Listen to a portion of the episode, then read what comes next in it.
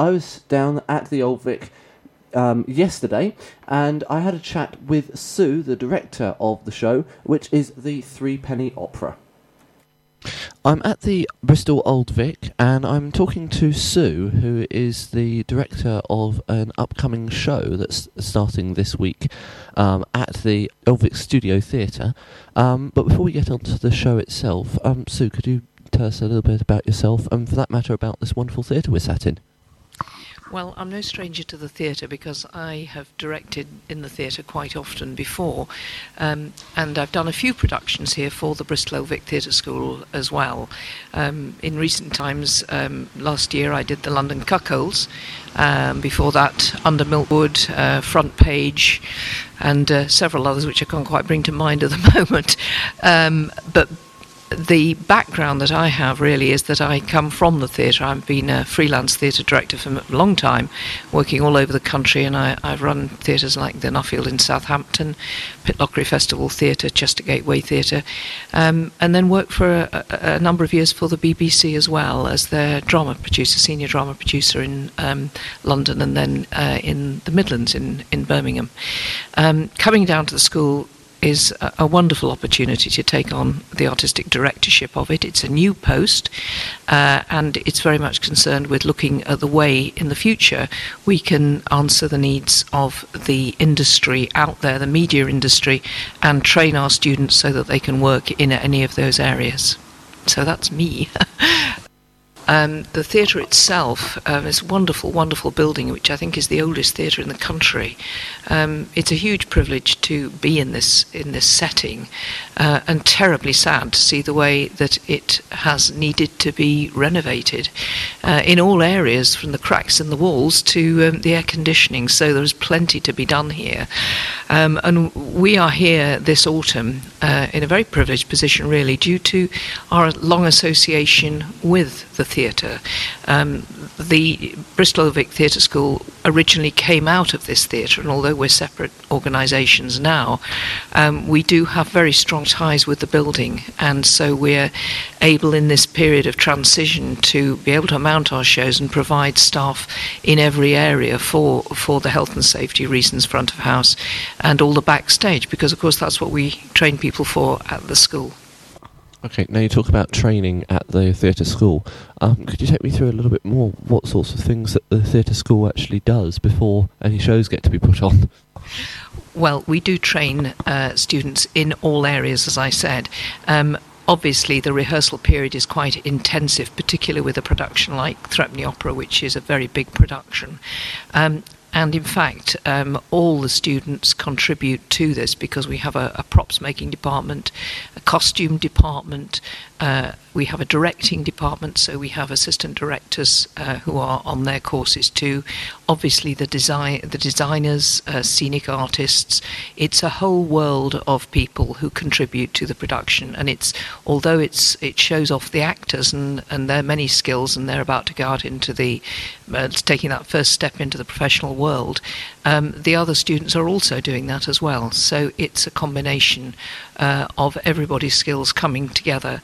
Um, the the way we've uh, looked at these shows that are coming up this autumn, we have decided that we're going to have the first term as a musical term, so it's the Threepenny Opera, and then it's um, a revue called Crackers and Spice, which has been specially written for us by Malcolm McKee who's a, a chap who has single handedly really revived the art of revue with his shows in the West End. And he's written this show for us. And then we're also doing Jack and the Beanstalk, which is, uh, I think, the only pantomime now in Bristol. Very interesting. Um, just before we move on, you mentioned there a revue. Um, I only have a very sketchy idea of what a revue is, and I'm sure there's people out there who really don't have a clue. Um, could you take us through what a revue is? Yes, it's something that really started probably in the 1920s, although perhaps before that it was known as burlesque. But revue is sort of contemporary uh, or, or slightly period songs, sketches, um, monologues, things that are all related in this in this particular revue by Christmas. But it was an art form that really died somewhere around Beyond the Fringe, which was Peter Cook and Dudley Moore who made that um, that revue particularly well known.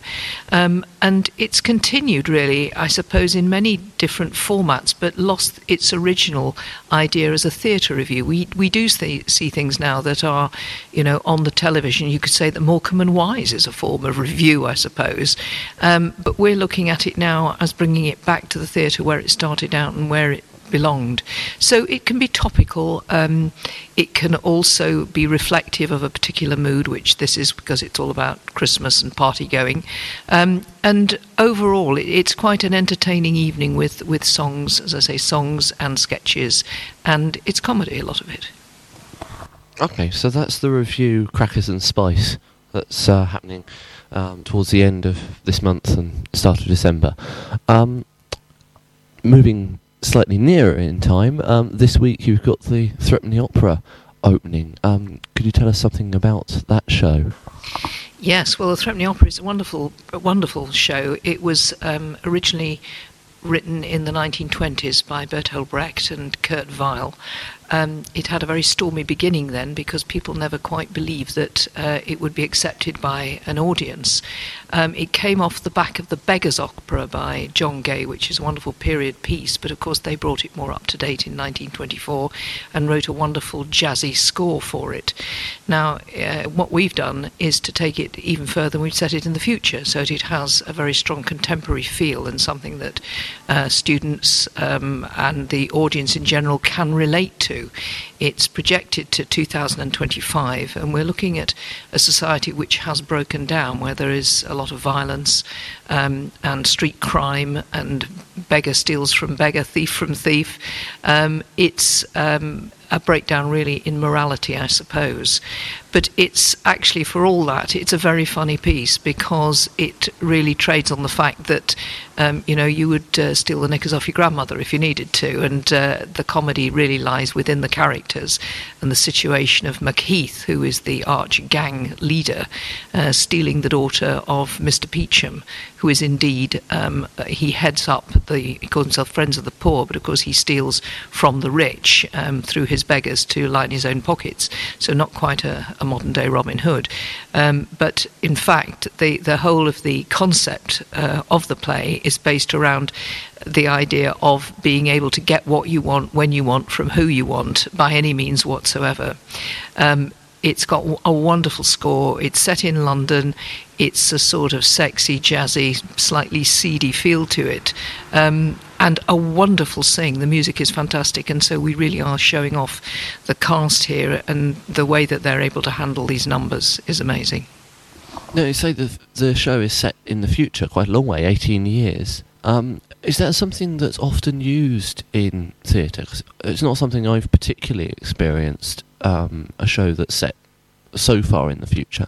Um, do you think it's a risky strategy, perhaps? Well, I don't think it is a risky strategy because we have to project and say what's going to happen. Um, you know, 18 years on, have we been subjected to global warming? Uh, you know, where are we really in terms of what society will be doing or what technology will be doing? And uh, certainly, it looks um, from this point, at uh, this point in time, as though we will see, unless you know certain stringent measures are taken, there will be a breakdown. Um, so I don't think it is too much of a risky strategy. I think it's easy for us to project that that far and say yes, this could happen.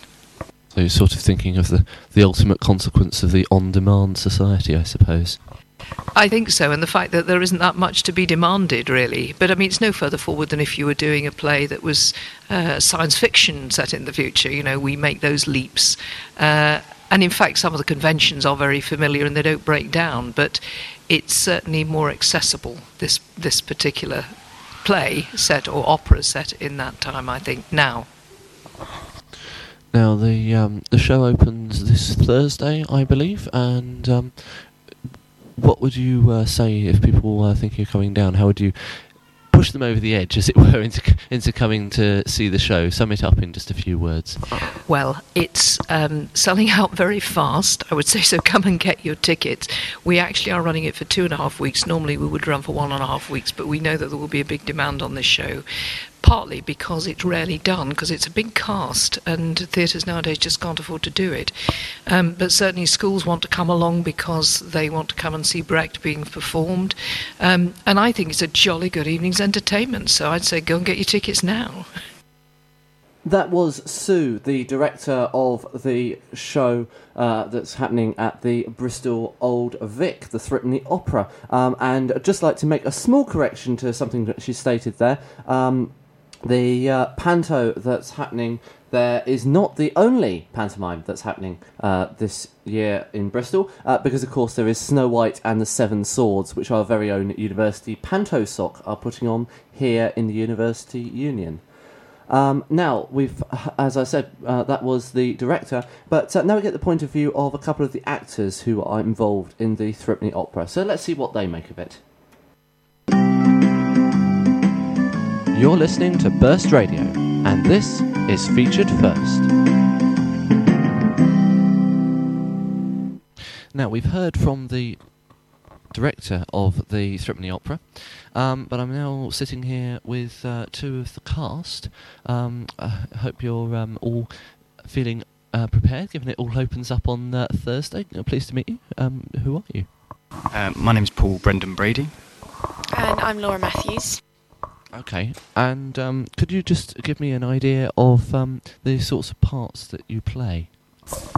I'm uh, playing the narrator in the show, and um, which uh, is a um, um, he's a strange Brechtian character, I think, really, in the sense that he's not quite in the action and he's not quite uh, he's part of the action, but also not part of the action, if you like. He tells the story with uh, to the audience, talks directly to the audience, comments on everything that's happening in the play, uh, and he's like the audience guide, if you like, through this rather mad story. Rather mad story, and I gather in a rather mad costume. Uh, yes, yeah, dressed rather clownish, and um, uh, I think the whole thing is uh, that uh, he he wears a mask, and he's he's very obviously wearing a mask. It's all about show. It's all about uh, performance and making uh, making a uh, a point, telling a story for a reason, and there's always a reason for in for my character. Okay, and yourself? I'm uh, playing the part of Polly Peachum, and she's, I'd say, sort of a rebellious teenager who uh, who goes after Mac and very much falls head over heels in love with him. Uh, not only just because he he's gorgeous and she gets a huge crush, but because she uh, she wants to annoy her parents and she wants to, you know, just do that rebellious thing that you do. And then uh, by the end of it, he sort of pushes her to the side and she uh, she builds up the guts to get her revenge on him, basically. So yeah, that's what I do. But uh, but yeah. Uh, I don't do any talking to the audience or anything like that. I'm, I, I am dressed just as crazily. I've got nice tight corset and miniskirt on, so. But yeah, no masks for me, I'm afraid. Um, now just uh, a question about the preparation for this, uh, either of you or both for that matter. How how long has has this show been in rehearsal and pre-production now? I think it's, it's one week of singing and getting on top of all the numbers, and then four weeks of blocking and rehearsing the play. Is that about average for the theatre school shows? Yeah, it's yeah, it's a little bit less than it, than they usually have, and especially because we have so much music to incorporate in the piece, and it's very much that the, the music has grown out of the action and, and the acting. So um, I think we yeah, it's been very tight making the music work and then adding the acting sort of because usually there's not obviously the amount of music and movement and stuff that there is in normal straight plays. And I think Sue wanted us to run the schedule to something near what it would be like if you were doing it professionally rather than a student show. So that's in terms of four to five weeks, that's probably realistically what you'd get for a professional show. Now, obviously, we don't want to go giving too much of the plot away because we want to encourage people to come and see the show. Um, but can I just ask you, do you um, have a particular favourite part particular favourite scene or maybe a favourite song from the show? And if so, what is it? Um, I get to beat up a boy, so I feel very powerful and strong at that point. I, I that's my favourite bit because um, she, uh, like, yeah, just to get to beat up some boys that are supposed to be hard, tough men, and then a girl. Um, yeah, that's what my favourite part of the show is. Um, my I've, I've grown to really love the music actually, and I'm no fan of musicals at all. But um, uh, I think this music by Kurt Weill is just um, extraordinary, really, and some really powerful songs. And it's they're not sung in, in a normal, average way you would in a musical. Very glitzy, nice, tell a story. They're quite in your face and didactic. And there's some that Laura, as a scene Laura does with her parents, where early in the scene where uh, she, where Polly, um, you know, um, tells her parents that she's married against their will, and uh, and it sort of it is the finale, if you like, of the first act. And I'm particularly fond of that. I think it's a very strong. There's some really strong performances, great music, and uh, uh it's done, you know, with conviction. And I think it's it's. Um, it's unsettling. A lot of the music is unsettling and in your face, and I think that's a really good aspect of the play, you know, that Sue's brought out of the play, and I think it's there. I think that's what you know Brecht and the, and the, and and Weill wanted to, it to be quite unsettling like that, and uh, and I think they do it brilliantly. Yeah, it's also um, very passionate music. Music isn't uh, just pretty singing. Um, it comes out of fighting and it comes out of passion and lust, and it's very sharp and edgy. So I think that's why it works so well because it isn't just there for singing's sake. It's there for a reason, and it, it helps the plot move along. So. Okay, and uh, finally, because I don't want to detain you too long, just uh, coming up to the opening night. Um, finally, how would you uh, describe the show just in a nutshell to encourage people to come and see? I think it's probably um, like nothing else you've seen before. That was what I would say. Strange and um, lustful, very edgy. That's how I'd say it was.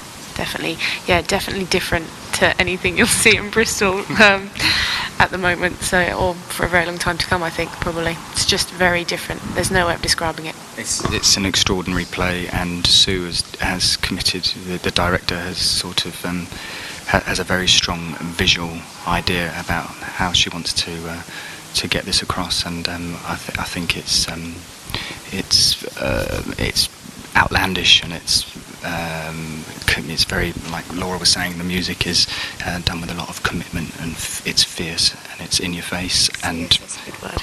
Uh, fierce. It's, um, it's so it's extraordinary for those reasons. I think it's a great it's a great piece of theatre and it's done with a lot of imagination.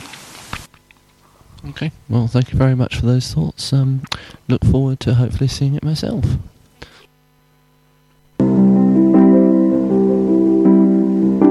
You're listening to Featured First.